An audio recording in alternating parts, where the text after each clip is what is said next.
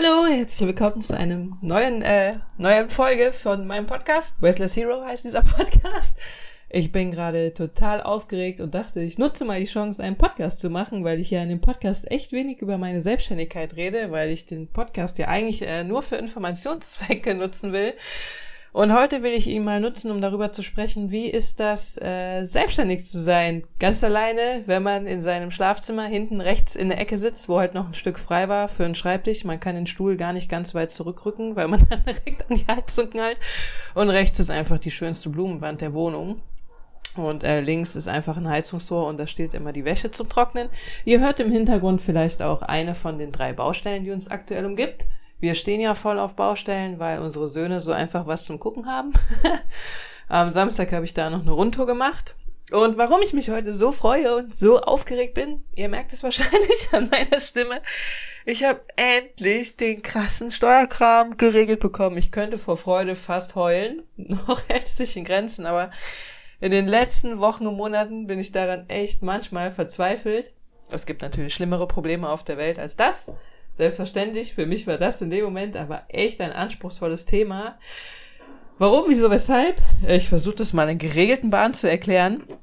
Wenn man ein Einzelunternehmen hat, dann äh, meldet man einfach nur ein Gewerbe an und ähm, hat gar nicht so viel Steueraufwand, wie wenn man eine GmbH hat. Bei einer GmbH muss man eine Bilanz machen, am Ende muss ein Jahresabschluss gemacht werden. Und das soll natürlich nicht alles manuell passieren, weil, okay, es kommt alles völlig unsortiert rüber.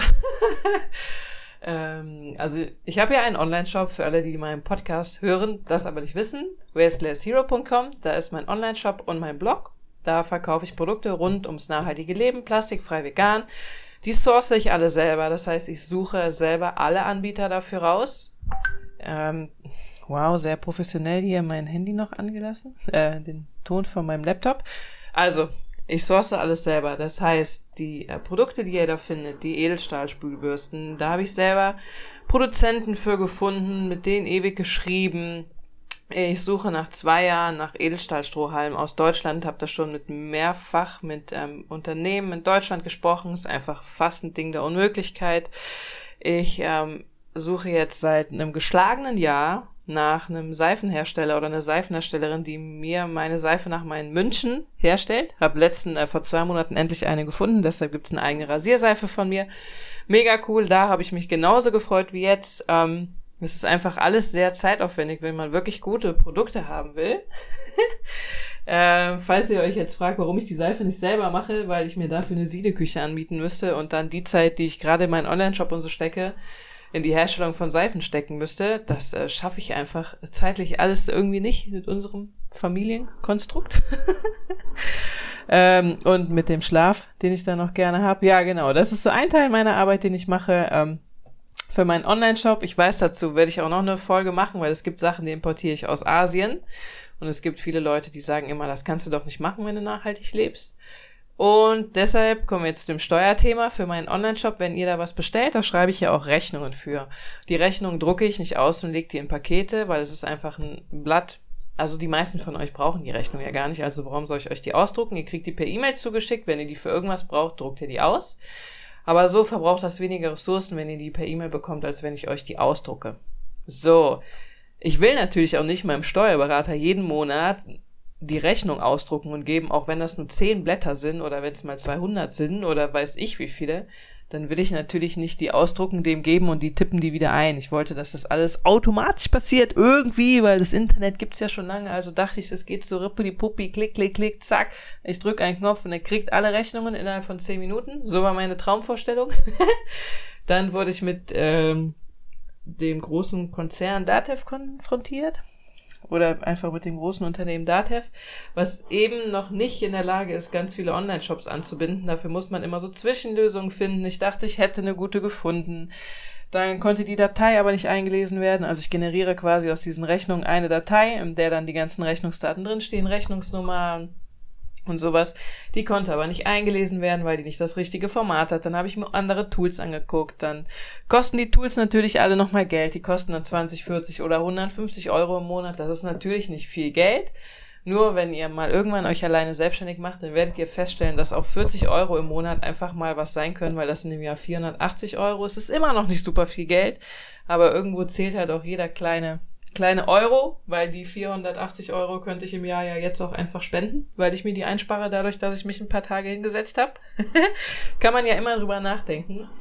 Und ich habe jetzt eigentlich seit, ähm, also letztes Jahr habe ich angefangen, einen Steuerberater oder Beraterin zu suchen. Das hat schon lange gedauert, weil da braucht man echt jemanden, der auch gut ist, der sich auskennt in dem Metier. Das wusste ich auch nicht so. Ich dachte, Steuerberater und Beraterin, die können irgendwie alle das Gleiche. Selbstverständlich gibt's da Unterschiede, weil manche spezialisiert sind auf Einzelhandel, manche auf Onlinehandel.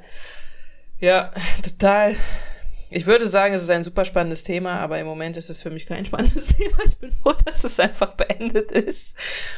Und ähm, ja, genau. Und in den letzten Wochen habe ich mich halt damit krass beschäftigt, wie schaffe ich es, dass die Daten richtig an ähm, meinen Steuerberater gehen, sodass die die da einfach nur einlösen können und alles richtig ist und ich nicht irgendwie Ende des Jahres nochmal fünf Wochen alles manuell irgendwo eintippe.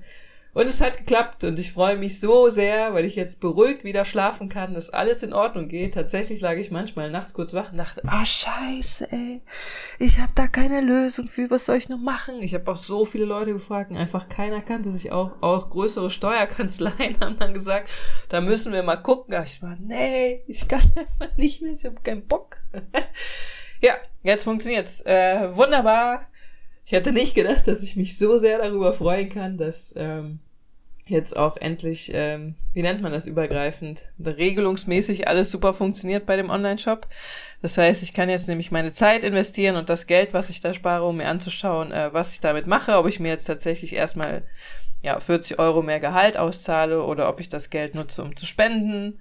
Das wären dann wahrscheinlich 20 Euro, weil das günstigste Tool, was ich gefunden hatte, waren 20 Euro. Und äh, ja, ein kleiner Einblick in die Selbstständigkeit.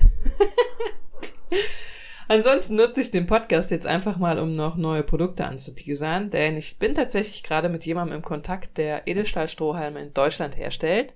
Die gab es eigentlich bisher nie in meinem Shop, weil ich immer gesagt habe, die Menschheit kann eigentlich auch ohne Strohhalme leben. Äh, man könnte jetzt auch sagen, ich nehme die nur auf, damit ich viel mehr Geld verdiene. Ich bin da aber ehrlich, so ein Strohhalm, der bringt mir nicht viel Geld, könnt ihr euch selber überlegen wenn ihr mal kurz äh, nachschaut, was da so ein Vierer- oder Zehner-Set kostet, da wird man nicht reich dran. Das soll einfach dazu dienen, weil wir haben Strohhalm geschenkt bekommen für unseren Sohn, habt ihr auf Instagram vielleicht gesehen von der Shia, die hat uns den gegeben, weil die nicht mehr nutzt. Der freut sich total darüber und ja, mein Gott. Dann holt man sich halt drei Edelstahlstrohhelme für die Familie, anstatt immer Plastikwegwerfstrohhelme. Das ist ein Produkt, was wahrscheinlich kommen wird. Da muss ich mit meinem Hersteller halt noch gucken, ob das alles so funktioniert. Und das zweite, es wird oh, ich weiß gar nicht, ob ich sagen soll, was alles noch nicht safe ist. Also wird auf jeden Fall auch neue Seifen geben. da bin ich auch jetzt schon dran. Ähm, ja, weiß ich nicht, soll ich ein großes Geheimnis drum machen oder nicht? Auch das äh, beschäftigt mich schon lange, weil ich mich natürlich damit auseinandergesetzt habe, welche Rohstoffe kommen rein, welche Öle kommen rein, nehme ich Bioöle, nehme ich konventionelle Öle, wie werden die Seife gefärbt, nehme ich Pigmente, nehme ich natürliche Farbstoffen, ähm, ja, wo sourcen wir die Sachen, wo kommen die Inhaltsstoffe für die Seifen her, wo werden die eingekauft, wo werden die hergeliefert? Da gibt's drei Millionen tausend Fragen, die man sich stellen kann. Stellen kann. Äh, wie werden die verpackt? Lass ich die verpacken? Verpacke ich die selber? Was ist mit Chargennummern? Was ist eigentlich mit Kosten? Ah, tausend Fragen. Auch fast alle geklärt, wird auch bald kommen. Und das dritte Produkt, was noch kommen wird, das äh, ist ein Geheimnis, weil, wie ihr wisst, habe ich ja im Moment die Annika, die mit mir zusammenarbeitet und die macht ein paar Umfragen auf meinem Instagram-Kanal und da wird es auch ein neues Produkt geben, wofür sie gesorgt hat. Ich habe dafür gesorgt, dass ich da ein Gott-zertifiziertes Produkt aus Bio-Baumwolle mit Naturkautschuk bekomme. Ihr könnt jetzt mal gerne raten, was das sein wird. Bio-Baumwolle und Naturkautschuk, hm, ein Kondom, was ein, eine Jacke hat. naja, egal. So, ich höre jetzt auf. Ich bin einfach total aufgeregt. Ich werde jetzt weiterarbeiten. Wenn ihr tatsächlich wissen wollt, äh, was ich mache, kann ich euch ja nochmal so einen kurzen Tageseinblick geben. Ich habe mich heute halt, wir haben jetzt halb drei, ich habe um neun Uhr angefangen zu arbeiten, habe mich zwei Stunden um Steuersachen gekümmert. Vorher habe ich Kundenservice gemacht, E-Mails beantwortet von super lieben Kunden und Kundinnen. Dann, ähm, genau, habe ich mit den Herstellern geschrieben von der Seife und von dem anderen neuen Produkt habe mir angeguckt, was gibt es noch für Verpackungen und bin gerade dabei, noch einen neuen Marktplatz anzubinden. Und als letztes, wenn jemand ein Praktikum bei mir machen will, herzlich willkommen, schickt mir eine E-Mail, eine, Be äh, eine Bewerbung Auf Wiedersehen. Vielen Dank, dass du den Podcast heute gehört hast. Ich freue mich auf den nächsten Podcast, da werde ich was zum Import erzählen.